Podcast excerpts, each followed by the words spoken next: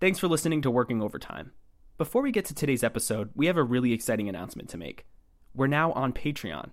Whether you've just discovered the show or are a longtime and loyal listener, check out patreon.com slash workingovertime to learn how you can become a patron and support our content. As a patron, you'll have access to a wide array of bonus content, chances to interact with Karen and show guests, and even hop on episode recording sessions with us. Check out all of the great benefits of patronship at patreon.com slash working overtime. Now let's fire up the time machine. Radior Peau de Velour is more than an exquisite night cream. It contains real radium, that wonder element akin to sunlight, which is hailed by science as nature's builder of life. The radium in the cream acts much like a spontaneous, continuous massage. It energizes the cells of the skin so that they throw off impurities. It strengthens the tissues of the skin, making its texture fine, firm, and supple. It stimulates the circulation of the blood through the face, producing that charming glow of delicate color. Radior Peau de Velour makes beauty flower, and it keeps beauty from fading. It's the old, old way, used from the beginning by nature herself, used for years by the fairest women of England, and just recently brought into America. This was the text of an advertisement placed by the Radior Company of London in 1919. Hey, time travelers, welcome back to Working Overtime, the podcast that examines society through the lens of work, over time, and across cultures. It's so good to be back in the saddle for season three and on to our second episode already. Now, last week we basked in the heat of a Greco Roman vineyard, cheeks aglow with a healthy tipple. This time, we'll take a more clinical approach to getting that glow, grounded in hard science, but bent to the service of a monster of a global marketing campaign. Welcome to the emergent beauty industry of the early 20th century, a veritable Wild West that played fast and loose with the latest scientific darling, a new element called radium which, spoiler alert, exposed users to concerning levels of radiation. Historian Lucy Jane Santos is with us today to dish on how radium became the secret sauce in a dizzying range of beauty and personal care products, and remains so decades after the health hazards were well understood. So, without further ado, let's learn all about the killer cosmetics of the early 20th century beauty industry. She holds degrees in Egyptian archaeology, museum management, modern British history, and a diploma in journalism as well. She has appeared on multiple TV and radio outlets, with her historical research featured on History Today, BBC History Revealed, The Telegraph, The Scotsman, and The Daily Express. Her book, Half Lives The Unlikely History of Radium examines the fascinating, curious, and sometimes macabre story of radium at the intersection of science and consumerism. And her next book, A History of the Element Uranium, is forthcoming in 2023. Lucy, thanks so much for joining us today. Hi, it's nice to be here.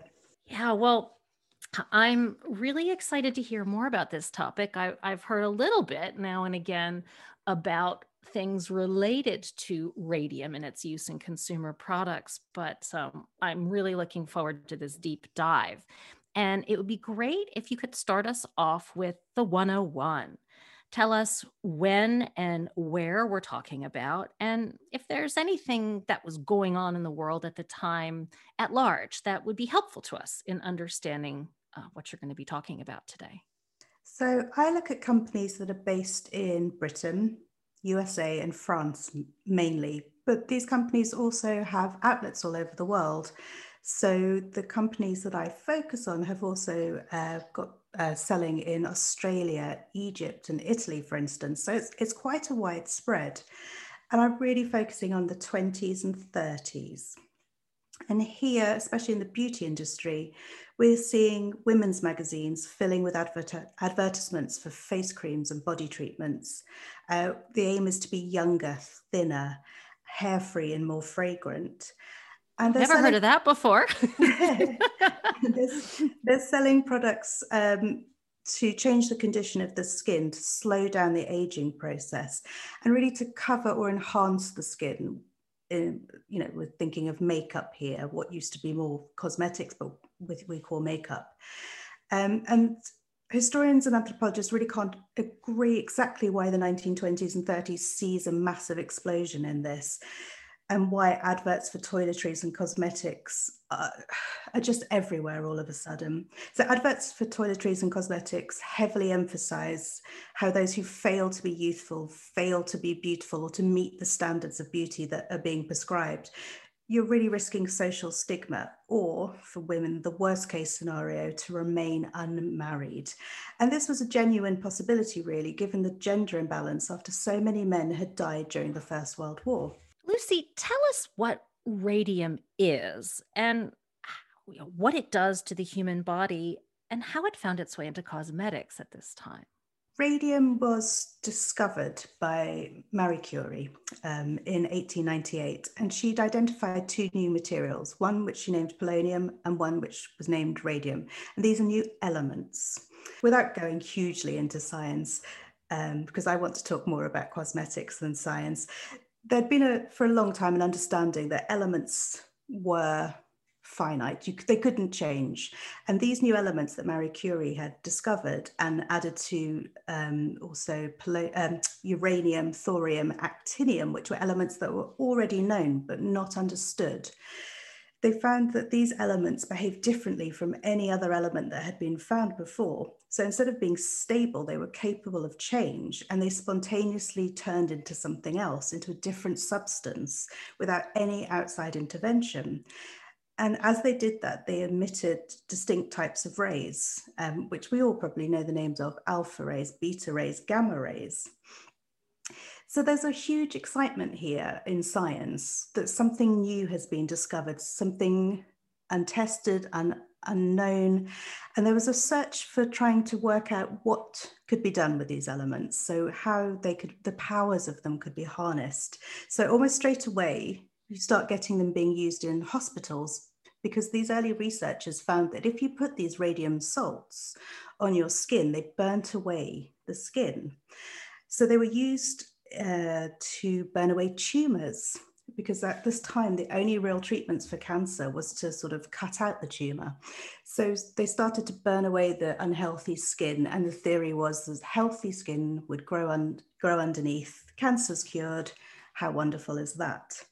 So that's happening in hospitals and that's called uh, radium therapy or curie therapy now, on the other end of the scale, there's something called mild radium therapy. And this is how it starts getting into cosmetics. Mild radium therapy is gentle. You're not burning away your skin, but you are utilizing the rays of radioactivity, of, of radium and specifically. And this is linked to the idea of um, that if something is toxic, a toxic agent in uh, large, if you have a lot of it, it's uh, toxic. But if you use a very, very small amount of this, then it's actually going to be beneficial. So the idea here is that exposure to very small doses of radium, which is usually uh, radium water, um, or by breathing in the gases of radium. So as radium changes into its daughter element, into the next element in the chain, it produces a gas, radon gas the idea that if you breathed in radon gas or infused it with your water, this is going to cause a small amount of stress um, to your to your organism, and this is going to stimulate your metabolism. This is going to be a catalyst. Um, so that's how it starts getting into um, cosmetics. The idea that you could stimulate hair follicles or use it to revitalize the skin, uh, almost reversing the aging process. Because obviously, aging is basically your cells dying. So, if you could put a little bit of radium in your body in some way, it would revitalize these cells. And that's a brilliant thing for the beauty industry. It is. And, and listening to you say all of that, I hear these phrases regularly today to describe different um, materials that are incorporated into beauty treatments or you know processes that are used in high-end spas right? Absolutely and it's not new um, i mean it's not even new in the 20s and 30s because if you think about it uh, we all can we all know the stories of lead being used in beauty products or mercury um, and arsenic as well and they're all sort of the same principle. I mean arsenic was used as uh, a, a hundred years before radium had even been thought of, arsenic was being used in the same way to try and burn off tumors and then would be used as well to beautify people. So you've got this idea that toxic elements, metallic elements, are good for you in small doses. And radium is just continuing on from a longer tradition. Oh, that's really fascinating. And so the types of beauty products and cosmetics that we're talking about in this time period did they exist already in the market? And this was just the latest greatest new ingredient to supercharge them? Or did this discovery give birth to a whole new array of products that were made available to consumers? These were all products that had were already in existence. So the products we're thinking about here are face powders skin creams so day and night creams lipsticks hair tonic shampoos um, you know, not these aren't new things, but what is new is that the cosmetic industry is growing at this time.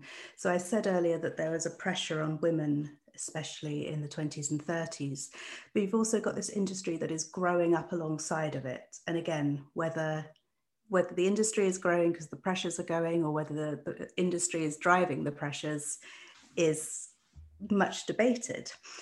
So, what differentiated is the beauty industry needed a voice of authority.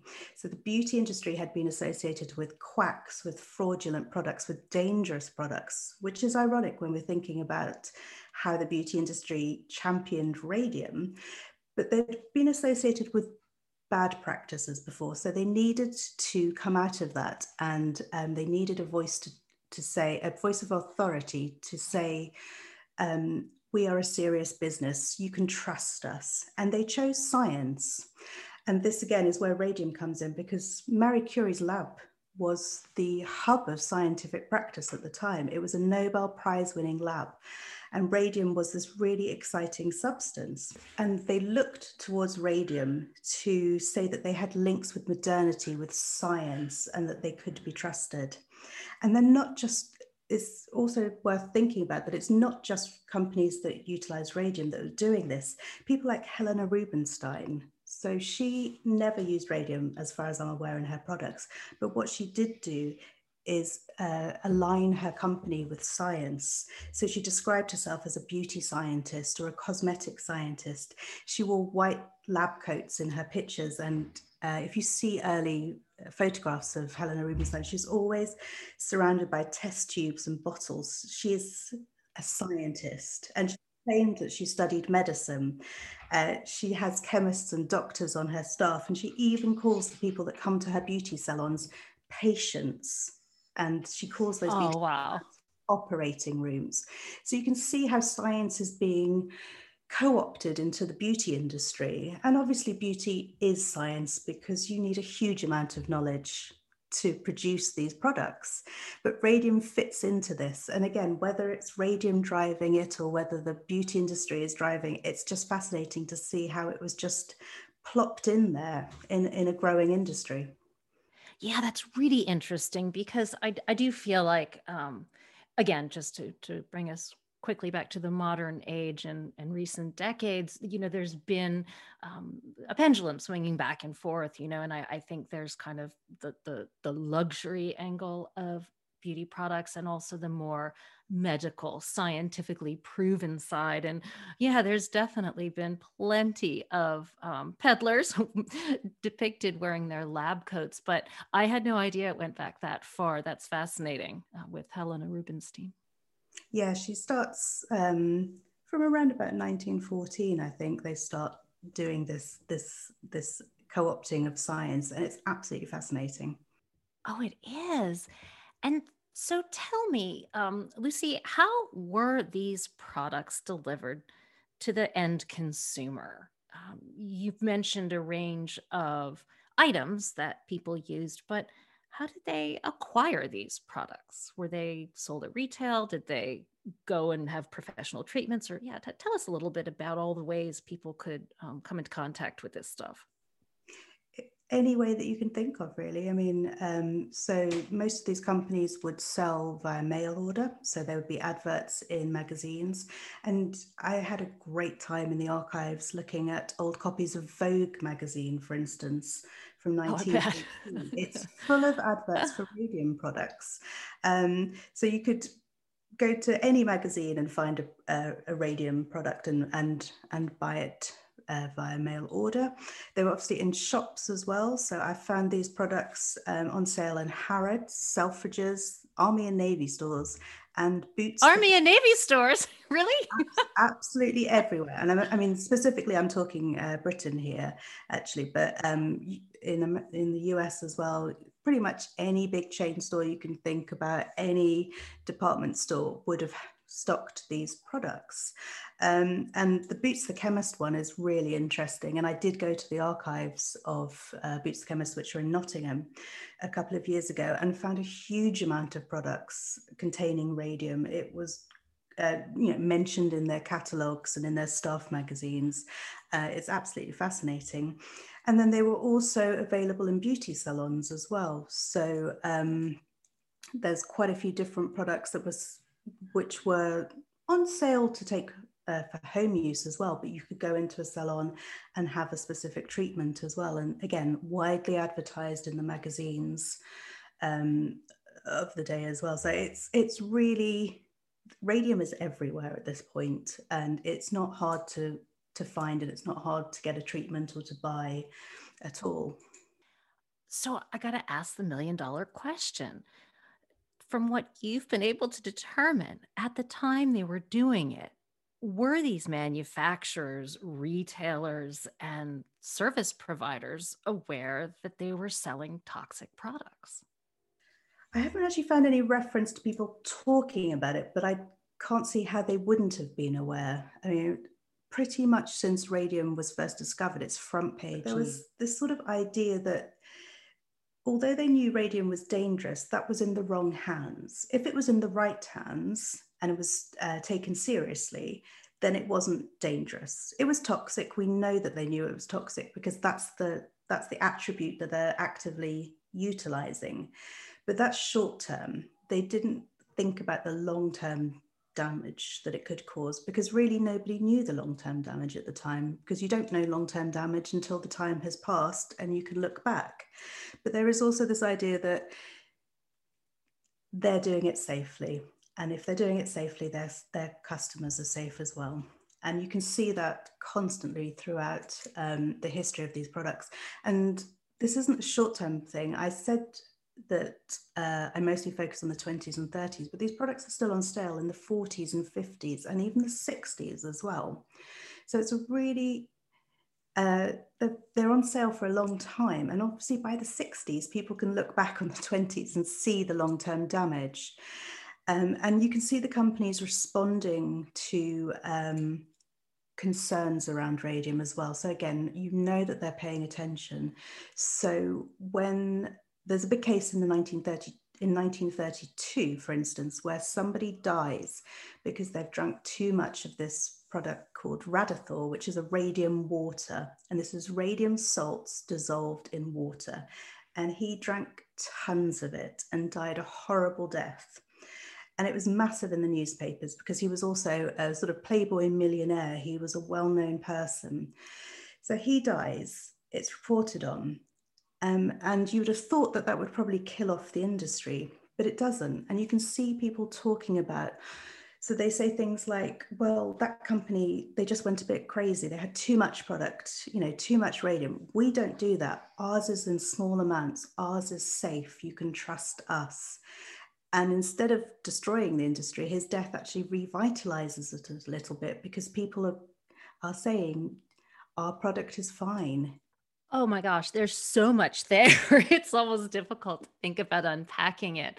Uh, I mean, the first image I kind of had in my mind um, was, uh, you know, I, I I love this position of well, it is dangerous. We know if mishandled, but we've got top men working on it, you know, just to sort of reference Indiana Jones.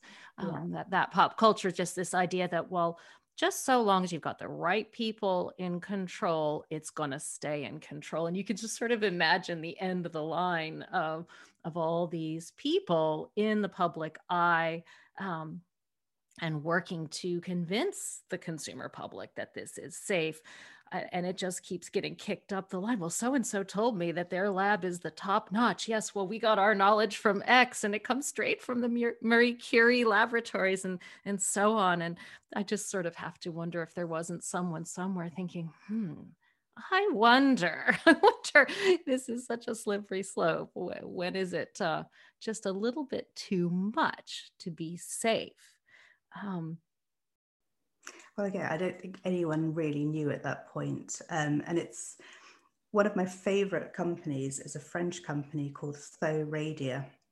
And they launched in March 1933. So this is, uh, you know, I spoke about Eben Byers, this man who dies from drinking too much radium water. This is all happening around the same time. And this company launches a product, uh, which is called Thoradia. The brand is called Thoradia and their products are Thoradia. And the Thoradia is thorium and radium. And they're so proudly, on all of their adverts, they say this is made from thorium, this is made from radium. And not only that, but they say that the formula has been devised by a Dr. Alfred Curie. So they're using the name Curie. Oh, and he's tricky. no yeah, he's no relation. uh, that's been proven. No, he's no relation. He's French. He's based in Paris. No relation. Just happens to have this name. No huge. About, he is genuinely a doctor. There's no huge any evidence that he's done anything to do with radioactivity prior to this. So they are using his name. But I just find it fascinating that around about a time when the understanding of the damage that radium can do, a really high profile death, Marie Curie dies the following year um, from exposure to to radioactivity. Yeah, and that was that was understood, wasn't it? Yeah, by this point, people knew. Uh, they knew that radium was dangerous. They knew that Marie Curie was suffering. I think at this point she's blind. She's, uh, or if not blind, she's really lost most of her vision.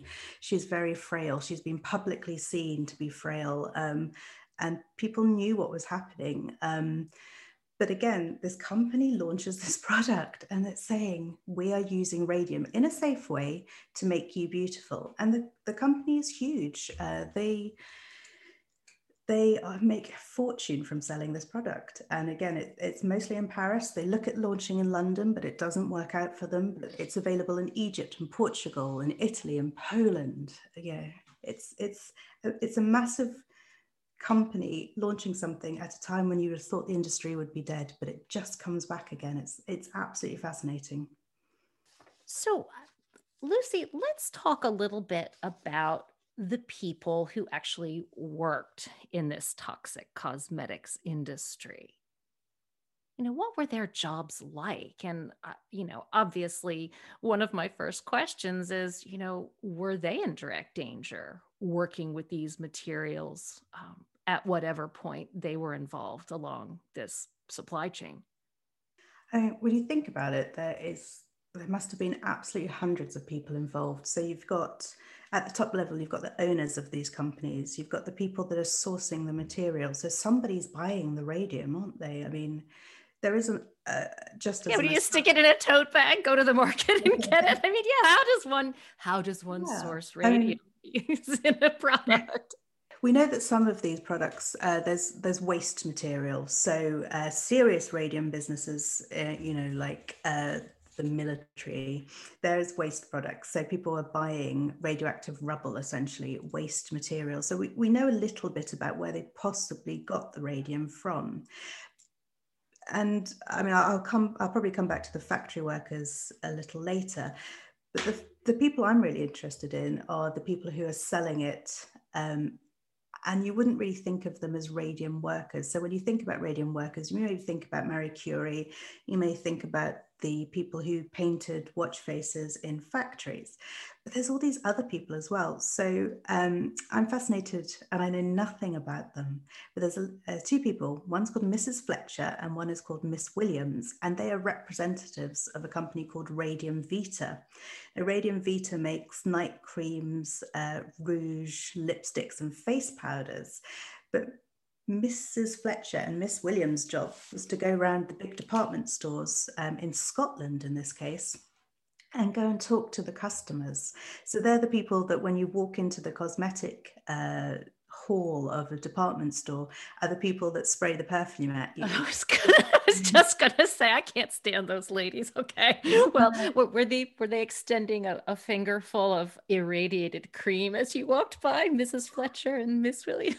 I guess so. I mean, it, it's a thankless job at the best of times. Oh, and it sure is. See, we mostly know about these people from adverts actually because these companies are placing adverts in the local papers saying uh, in this case, Mrs. Fletcher is going to be available at this shop, and I think it's in Aberdeen. I think her turf was Aberdeen. But Mrs. Fletcher is going to be here on Thursday if you want to speak to her about radium creams. And she offered consultations as well. So we can see tiny, tiny, tiny little insights into this world. And I love it when they're actually named um, because otherwise the name's going to be lost, lost in history. So this is someone who is working in the radium industry in a way that I would never have thought of as being possible. People are making appointments. They want, you know, Radium Vita launches their new uh, rouge. So they, I, oh, 1930 something they they have a new new shade of rouge that they're very proud of and mrs fletcher is going to come and talk to you and see whether it suits your skin tones. So it's not oh, and it's i love it. Yeah and it's not just about whether the radium is going to work for you it is whether this product is going to suit your skin tones because they also sell it as being quality lipsticks or quality rouge. It's not just about the ingredients. The the product is quality. It is going to improve your appearance um, not just because of the radium, but because uh, they use the finest of ingredients. So this this doesn't change whether it's radium or a, a more modern equivalent.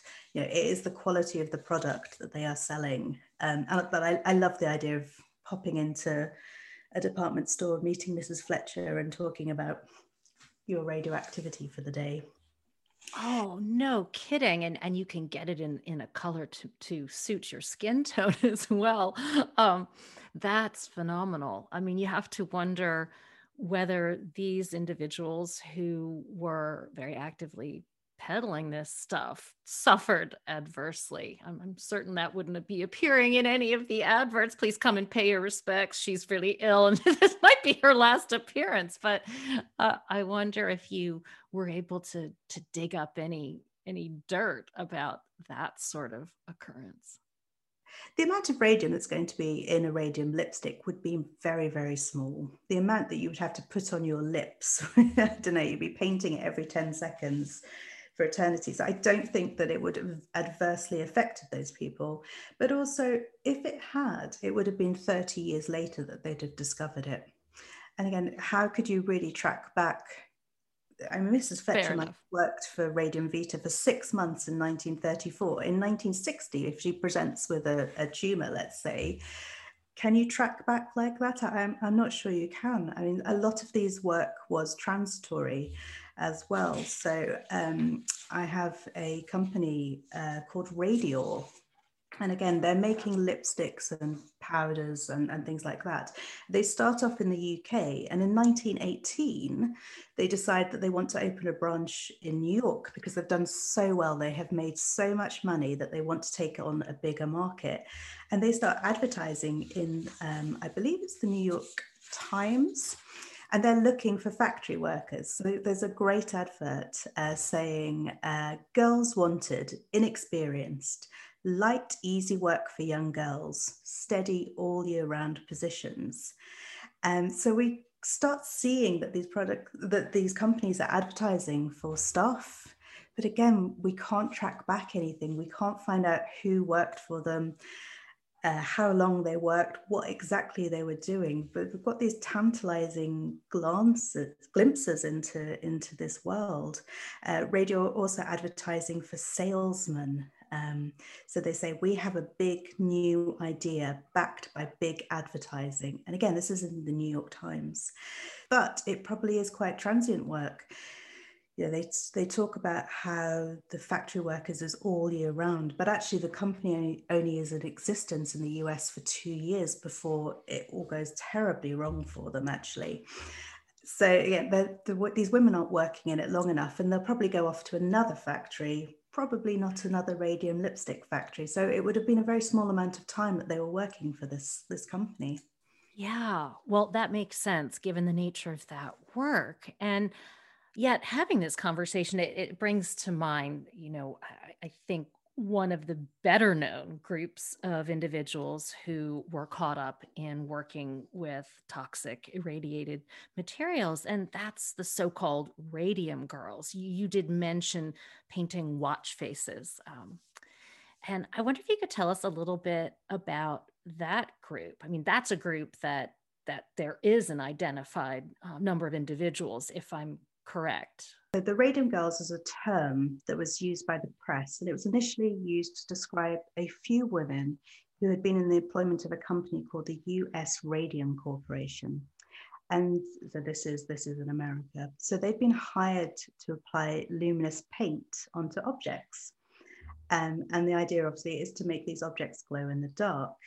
Now, radium is ideally suited for this because radium salts, for instance, um, actually do glow in the dark on their own.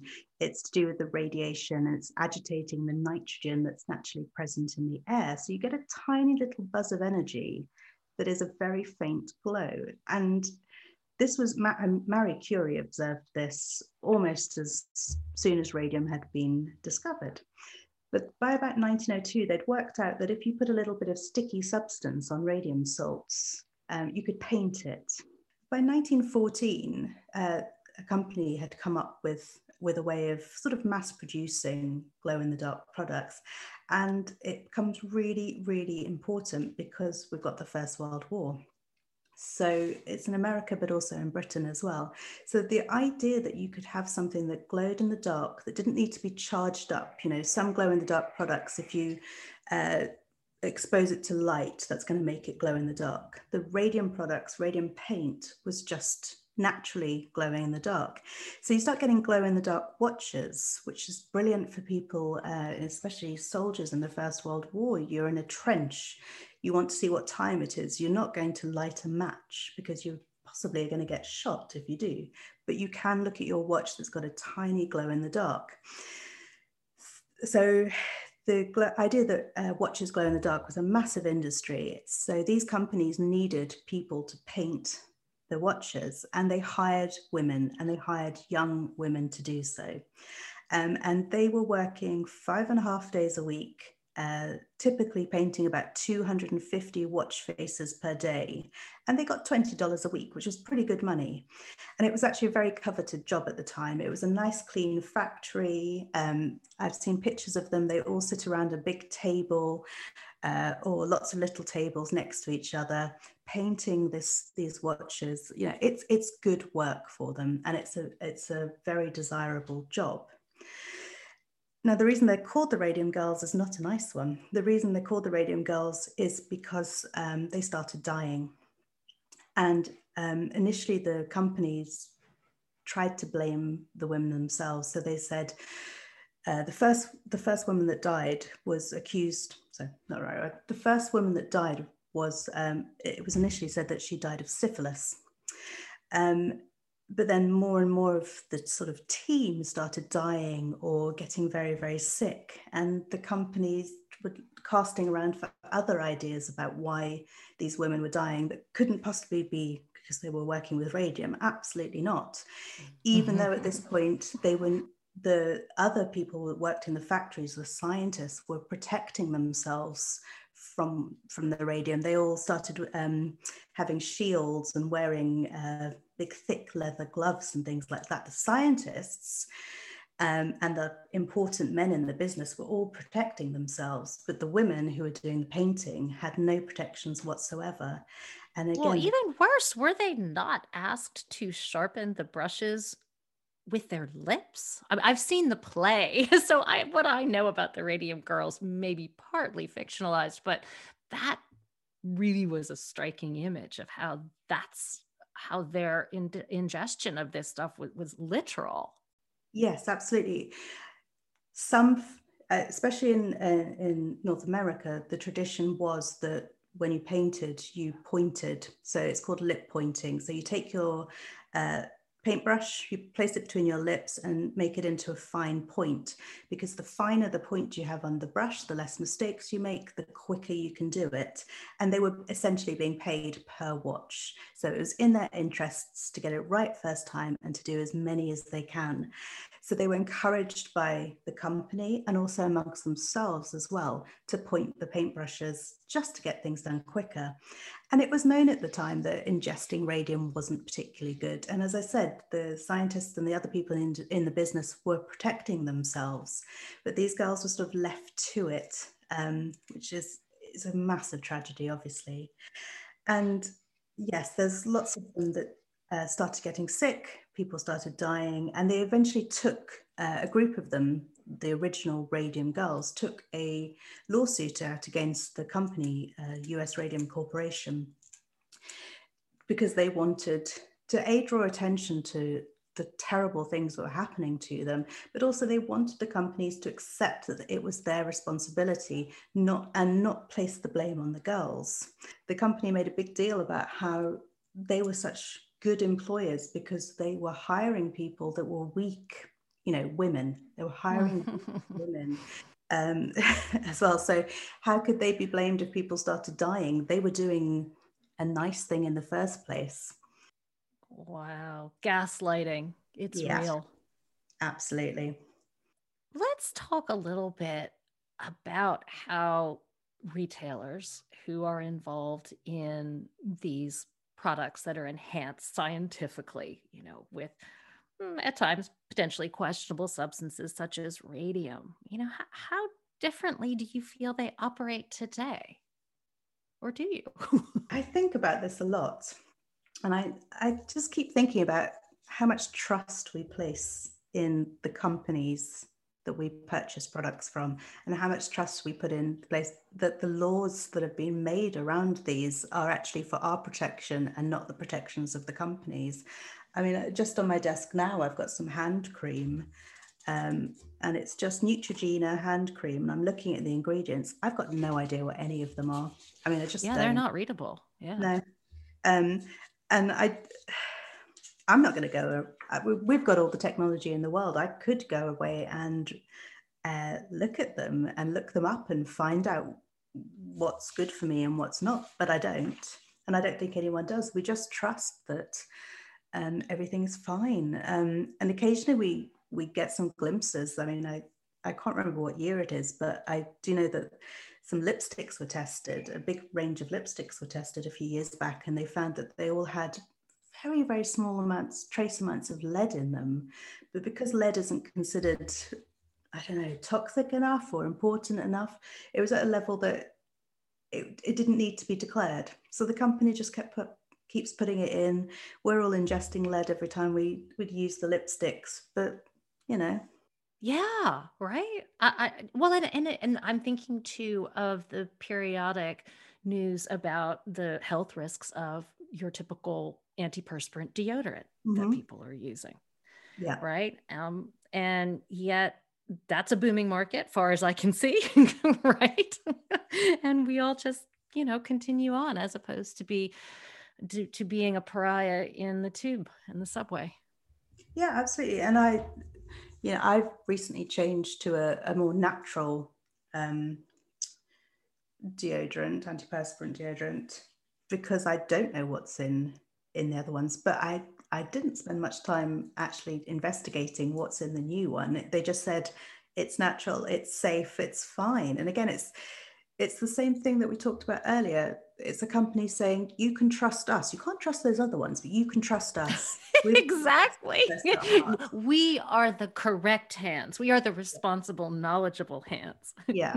And and also, I mean, one thing to also think about with going back to the idea of radium is that one of the arguments for the use of radium was that it was a natural product because radium is it, it exists in nature. Yeah, it's not, right. So they there's some of these companies were saying you can trust us because radium is nature. It's Mother Nature helping us to help you be beautiful.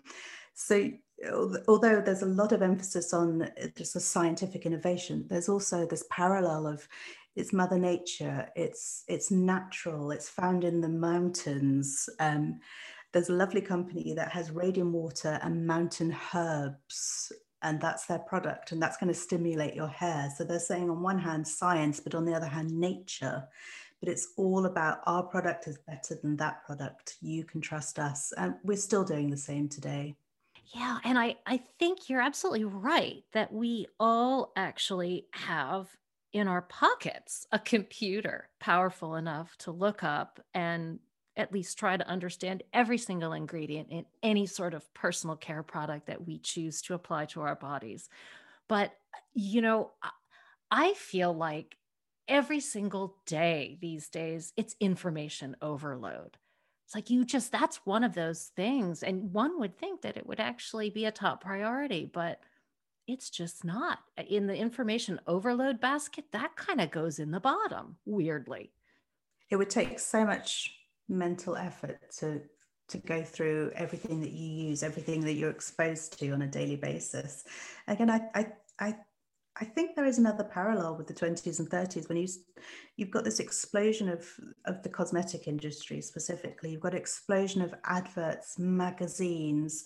You start getting films and all of these things that are uh, swirling around. It is information overload and again the messages that get that come that get cut the messages that cut through are the ones that are the loudest really and with radium radium is the, one of the loudest voices at the time it is every time marie curie does a, a, a tour of america all the beauty companies are able to say well she's well respected. She likes radium. Use our products. Yeah it's radium is a superstar at the time. So it really helps these these industries because there's there's something in the newspaper something happening that they can point to yeah it's really sobering actually and and i think that we are very much subject now to the loudest voices and it's it's an absolute cacophony. So I, I think that the overload is something that is entirely natural in the bombardment of messaging from so many more platforms than we even had in the 20s and the 30s with this this burgeoning of consumer advertising you know we're so surrounded by it now I, I, feel like in some respects we don't even recognize it as such as a consumer message. Advertising surrounds us all and we get so many messages at all times it is really hard to decode them sometimes. Even if you spend like i do a lot of time trying to analyze adverts i mean sometimes you you fall for things that don't even look like adverts well because it all appeals to identity doesn't it personal identity individual identity group belonging uh, you know on this really primal tribal cultural level Yes, and uh, and again, going back to radium, it's the same thing. Do you identify as a modern woman? Again, in the 1920s and 30s, to be a modern woman was really important. And radium fed into that because you every day, every time you applied that lipstick, you're reaffirming your modernity, your scientific innovation, being part of something bigger than yourself. And, and cosmetics are not a it's not a lone application of lipstick or uh, powders on your own in your house. It's being part of something bigger than that. And again, it's really tapping into that. And advertisers are so good at, at doing that. Oh, they are. And you know, I just feel like in in the modern day particularly, and I'm sure it was the same then, but this is just what I observe living today, that it, it's it's all about, you know, are you going to stay relevant as a woman in modern society with its youth fixation? You know, it really has this rather dire cast to it.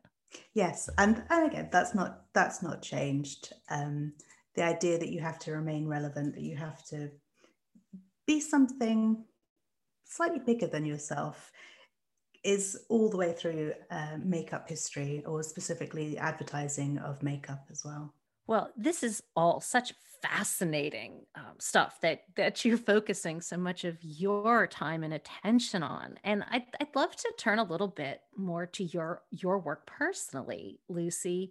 You know what is it that you enjoy most about the work that you do and the topics that you study i think the thing that i like the most actually is i'm not saying that it's underexplored because there's lots of people writing about makeup history but I think there's little depth I think we can dig down a little further. And I think we do focus on adverts and the companies, but what I really like to do is think about the people that used the products and the people that sold them as well. So it's the personal and the individual stories, which I think often are missing in in in the beauty history, especially of the 20th century. We focus on, let's say, um, Elizabeth Arden, the history of Elizabeth Arden, the company, the, the marketing, the the changes that the innovation she made in advertising, for instance. Um, there's a lot of business history, but I like the idea of the people. How do they feel when they walked through that the famous red door of, a, of an Elizabeth Arden salon, or how did the person feel at home putting on uh, Elizabeth Arden? Um, I think she had an, a, a, product called Orange Skin Food in the in the 1930s. It just sounds delicious. Um, I, I, love the idea of thinking about people using these products, and I, I actually, I, I said that the Orange Skin Food sounds delicious. I do have a pot of it, and it's full, but it's obviously gone rancid over the over the hundred years since it's been produced. So I well, I can't smell it, but you know that's another thing that I love is this is make may make me sound slightly weird, but I love smelling the products. It just is... that's not weird. That's so much of the appeal of it. I instantly respond to anything cosmetic that smells like rose or lavender you know i mean and I, I that's by design right i have a very strong mental association because i don't actually love the smell of roses normally but i like anything i put on my skin that smells like it that's conditioning and that's coming from outside of me and it's it i mean products are gorgeous these beauty products are lovely i'm sure they smell delicious not so much anymore um, when the products come to me, I mean, I've got a whole box full. This is going to make me sound weird. I've got a whole box full of really old. Where do you get all this stuff? I love. No, I'm an archaeologist. I love it. It's it's cosmetic archaeology.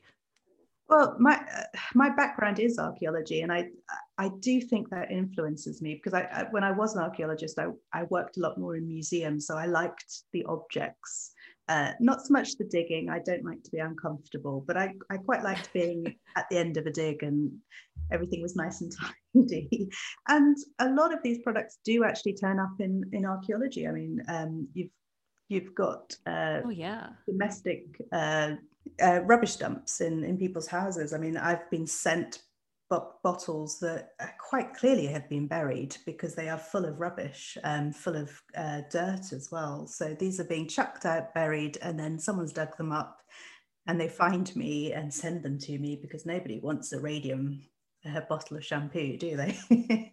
Get that well, you do. House. Thank goodness someone knows that you do. Well, I love the idea that you you actually collect the artifacts of this industry as well. No, this makes perfect sense to me. I, I'm sure I would do the same thing. Um, you, you, don't know something until you hold it, do you? I mean, it, it, no. it's a wonderful thing to be able to hold it, to be able to open um, I'm just looking at my desk now. I've got a, a, a, cardboard box of a Tho-Radia powder, which I know is from 1930. I didn't know until I'd opened it up that it had a little leaflet inside of it. Um, I didn't know how the, the actual uh, carton that it came, the powder comes in was constructed, that it had a seal over it. You know, it's all of those things. You've got to be able to handle them to, to really understand the product. And it's important with makeup because makeup is luxurious. So we can see that these companies are putting a lot of thought and attention into the product itself because it's a luxury item. It's to be displayed on a on a vanity table. Yeah, it's bought in Selfridges and Harrods, high end products. So you've got to actually handle to really understand them. Oh yeah, and that that hasn't changed one bit today. Absolutely. What's one thing you've learned in your work that might surprise our listeners?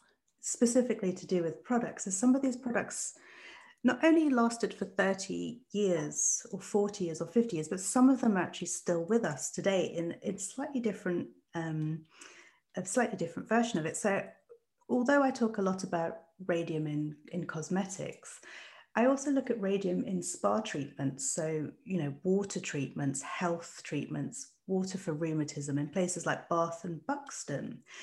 So Buxton uh, was a massive spa, spa town. You could go there, you could go to the natural baths, be treated for rheumatism. You could go to the pump room, which opened, reopened uh, about two years ago after a big renovation product. And you would go in there and you would drink water. Now, the thing was, is that in the 1920s, they was really emphasizing the fact that their waters were radioactive. So they'd been tested by scientists and they'd found that they contained radium essentially. So the waters were radioactive and they would bottle these waters and you could drink on site or you could take them home. You could buy these waters in pharmacies and, and in shops. But it's the same company that sells Buxton Mineral Waters today. Oh, wow. I, I recognize that name. yeah, it's, it's, a, it's a mega, mega company. Yeah, I mean, that's like, that's like Poland Springs back in the United yeah, States. Yeah, yeah, it's huge. And, you know, you can in normal times you can walk into WH Smith's on uh, on the way to a train on the way to your train to go to a meeting and you'll be given a bottle of Buxton mineral water with your newspaper or newspaper with your water. Um, but it's the same company and they actually uh, use the same water source as they did in the 30s. And the thing I, I found an advert, um, I think it was 1934, and it said Buxton mineral water, British water for a British whiskey. So they're selling radioactive as a mixer for whiskey. love it. Absolutely love it. And, you know, I actually found out that until the 1980s, Buxton Mineral Water Company was still trading on it on the radioactivity of its of its products. So I found an advert from I think it was 1984 and they were still saying our waters are radioactive it is healthy for you but I'm sure if you mentioned it to them today, they would. Oh no, we've never. No, no, no. That was never. That was an yeah. additive, and we no yeah. longer add it.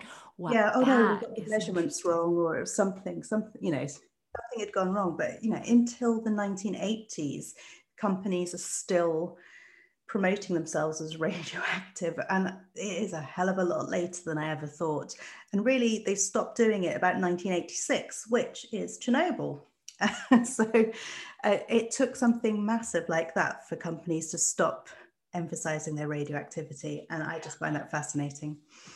That is unbelievable, actually. It did shock me. Um, when I went to I went to the archives in Buxton a couple of years back and found this advert clearly dated in the 80s. Like, oh my God. That's my lifetime. You have to wonder if it hadn't been for Chernobyl. Hmm. Well, anyway, uh, let's let's hope. And do you have any other unanswered questions that you're, you know, hot on the trail of right now, other than the, the sort of individual stories, which which I, I love the way you you put that, you know, about these individuals who who use these products, who sold these products. I've actually been working on a, a project um, to identify some dancers. Um, so there was a, uh, a dancer in the 1890s, a really famous dancer. Her name's Loie Fuller. She was absolutely of the, one of the most famous women of her day, incredibly well respected, uh, was doing innovative dance techniques and um, was utilizing science in her dance in a, in a way that nobody had done. She was using electricity and filters to bring different lights to her dance. And she got really interested in the idea of making glow in the dark costumes. And she tried various phosphorescent salts. But when she found out about radium, she was absolutely convinced that this was the thing for her. And she actually set up a lab. But she had a group of dancers, um, which she used in her performance. But when they weren't performing, she used them as lab assistants.